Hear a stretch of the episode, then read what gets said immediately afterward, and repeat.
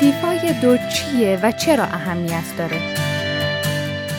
در این پادکست DeFi نسل دوم رو بررسی می‌کنیم و همینطور به شرح مشکلاتی از DeFi یک می‌پردازیم پس با من همراه باشید DeFi دو چیه؟ به زبون ساده اگه بخوام بگم امور مالی غیر متمرکز یا DeFi دو جنبشی برای ارتقا و رفع مشکلات موج اصلی DeFi. دیفای در ارائه خدمات مالی غیر متمرکز به هر کسی که کیف پول دیجیتالی داره نوعی انقلاب بوده. اما همچنان این پروتکل نقاط ضعفی داره. صنعت ارزهای دیجیتال قبلا این فرایند رو با بلاکچین های نسل دوم مثل اتریوم بهبود بخشیدن. دیفای دو همینطور باید به مقررات جدیدی که دولت ها قصد معرفی و اجباری کردن اون رو دارند واکنش نشون بده. محدودیت های دیفای چیه؟ مشکلاتی که در اینجا مطرحه مثل مشکلاتی که در فناوری بلاکچین و ارزهای دیجیتال به طور کلی با اون مواجه هستنه. مثل مقیاس پذیری، اوراکل ها و اطلاعات شخص سالس، تمرکز، امنیت و نقدینگی. چرا دیفای دو اهمیت داره؟ حتی برای هولدرها و معاملهگران با تجربه ارزهای دیجیتال DeFi می‌تونه دلهره‌آور و چالش برانگیز بشه. با این حال هدف DeFi کاهش موانع ورود به این فضا و ایجاد فرصتهای جدید برای کسب درآمد برای دارندگان ارز دیجیتاله. با توجه به سیستم های مالی دولتی ممکنه کاربرانی نتونن از یک بانک سنتی وام دریافت کنن اما در DeFi این کار شدنیه. DeFi دو اهمیت زیادی داره چون می‌تونه بدون به خطر انداختن یا ریسک امور مالی رو دموکراتیک کنه. دیفای دو سعی می‌کنه مشکلات ذکر شده در بخش قبل رو حل بکنه و تجربه کاربری رو بهبود ببخشه. اگه بتونیم این کار رو انجام بدیم و مشوقهای بهتری ارائه بدیم، اون وقت همه کاربران از این پروتکل سود می‌برن.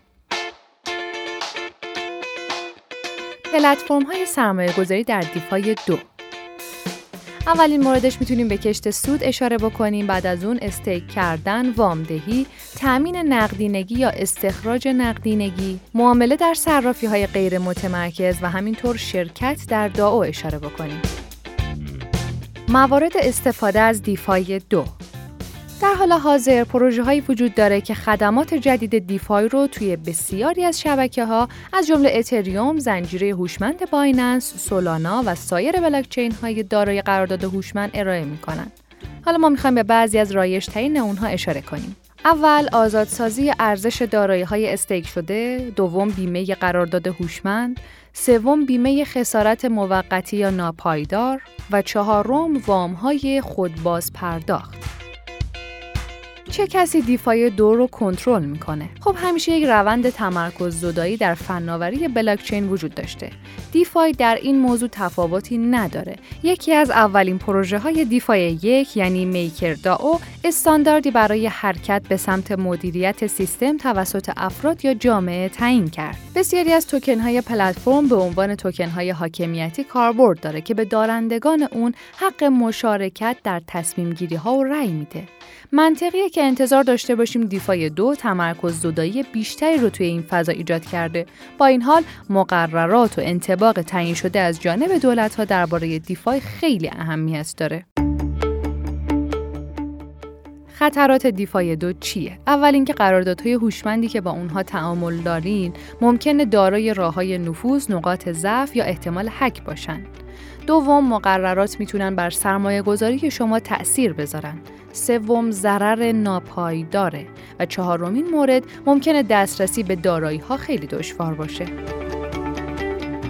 و برای جنبندی می‌خوام بهتون بگم که در حالی که ما در حال حاضر پروژه های موفق بسیاری در فضای دیفای داریم هنوز پتانسیل کامل دیفای دو رو مشاهده نکردیم. این موضوع هنوز برای اکثر کاربران پیچیده و هیچ کس هم نباید از محصولات مالی که برای اون کاملا قابل درک نیست استفاده کنه. هنوز مسیر طولانی برای ایجاد یک فرایند ساده شده به ویژه برای کاربران جدید وجود داره.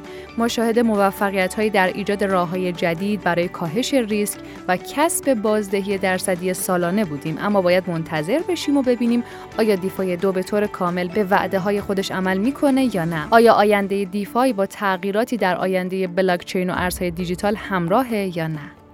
خیلی ممنون و متشکرم از همراهیتون. تا پادکست بعدی خدا نگهدار.